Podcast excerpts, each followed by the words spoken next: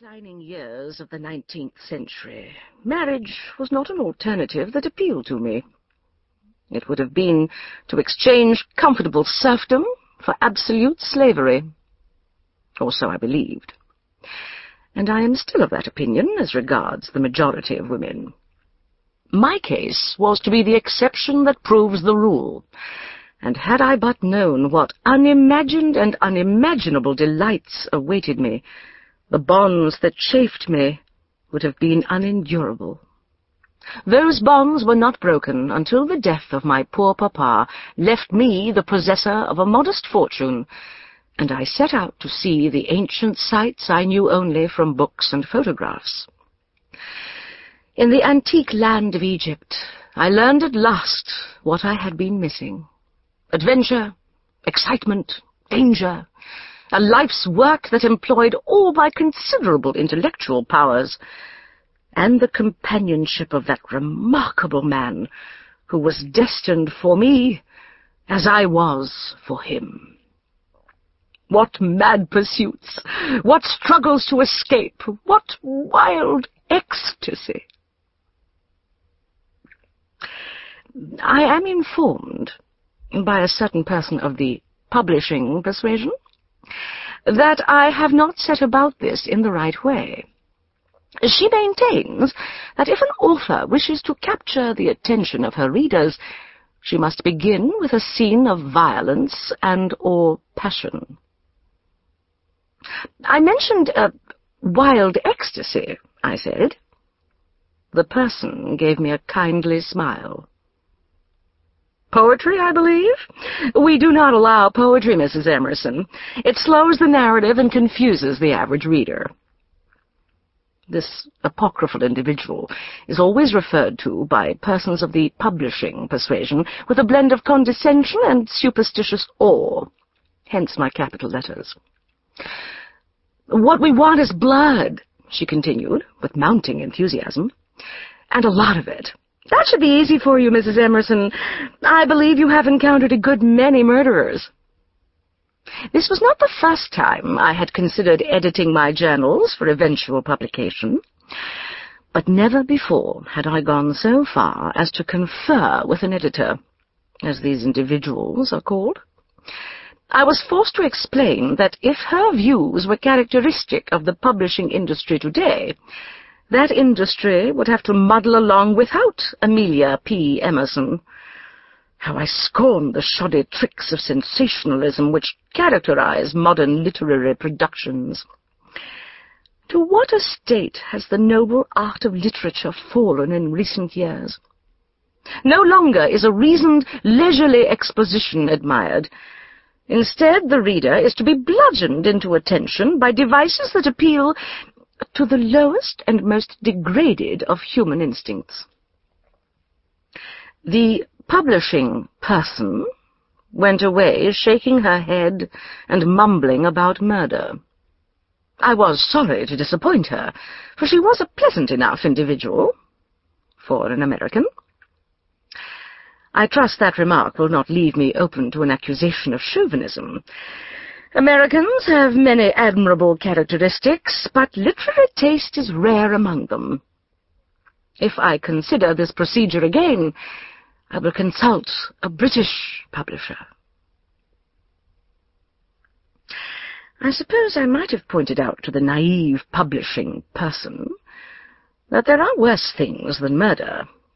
Dead bodies I have learned to take in my stride, so to speak, but some of the worst moments of my life occurred last winter, when I crawled on all fours through indescribable refuse, toward the place where I hoped and feared to find the individual dearer to me than life itself.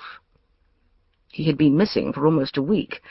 I could not believe any prison could hold a man of his intelligence and strength so long unless...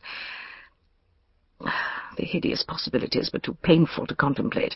Mental anguish overwhelmed the physical pain of bruised knees and scratched palms, and rendered inconsequential the fear of enemies on every hand. Already the swollen orb of day hung low in the west. The shadows of the coarse weeds stretched grey across the grass, touching the walls of the structure that was our goal. It was a small, low building of stained mud brick that seemed to squat sullenly in its patch of refuse-strewn dirt. The two walls visible to me had neither windows nor doors. A sadistic owner might keep a dog in such a kennel. Swallowing hard, I turned to my faithful Rais, Abdullah, who was close at my heels. He shook his head warningly and placed a finger on his lips. A gesture conveyed his message. The roof was our goal. He gave me a hand up and then followed. A crumbling parapet shielded us from sight, and Abdullah let out his breath in a gasp. He was an old man. The strain of suspense and effort had taken their toll. I had no sympathy to give him then, nor would he have wanted it. Scarcely pausing, he crawled toward the middle of the roof, where there was an opening little more than a foot square. A grill of rusted metal covered it, resting on a ledge or lip just below the surface of the roof. The bars were thick and close together. Were the long days of suspense at an end? Was he within? Those final seconds before I reached the aperture seemed to stretch on interminably. But they were not the worst. That was yet to come. The only other light in the foul den below came from a slit over the door. In the gloom of the opposite corner, I saw a motionless form. I knew that form. I would have recognized it in darkest night, though I could not make out his features. My senses swam. Then a shaft of dying sunlight struck through the narrow opening and fell upon him. It was he. My prayers had been answered. But, oh, heaven, had we come too late. Stiff and unmoving, he lay stretched out upon the filthy cot. The features might have been those of a waxen death mask, yellow and rigid. My straining eyes sought some sign of life, of breath, and found none. But that was not the worst. It was yet to come. Yes, indeed. If I were to resort to contemptible devices of the sort the young person suggested, I could a tale unfold... I refuse to insult the intelligence of my as yet hypothetical reader by doing so, however. I now resume my ordered narrative.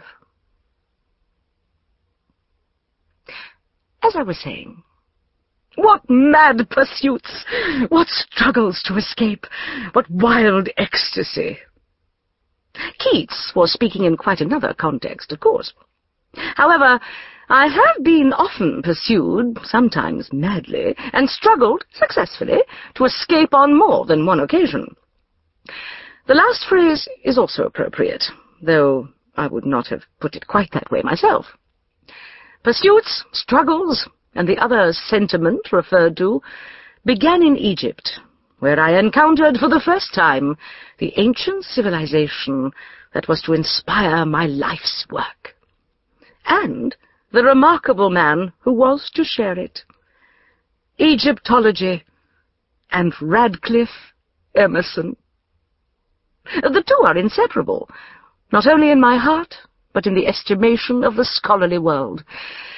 It may be said in fact, I have often said it, that Emerson is Egyptology, the finest scholar of this or any other era. At the time of which I write, we stood on the threshold of a new century, and I did not doubt that Emerson would dominate the twentieth as he had the nineteenth.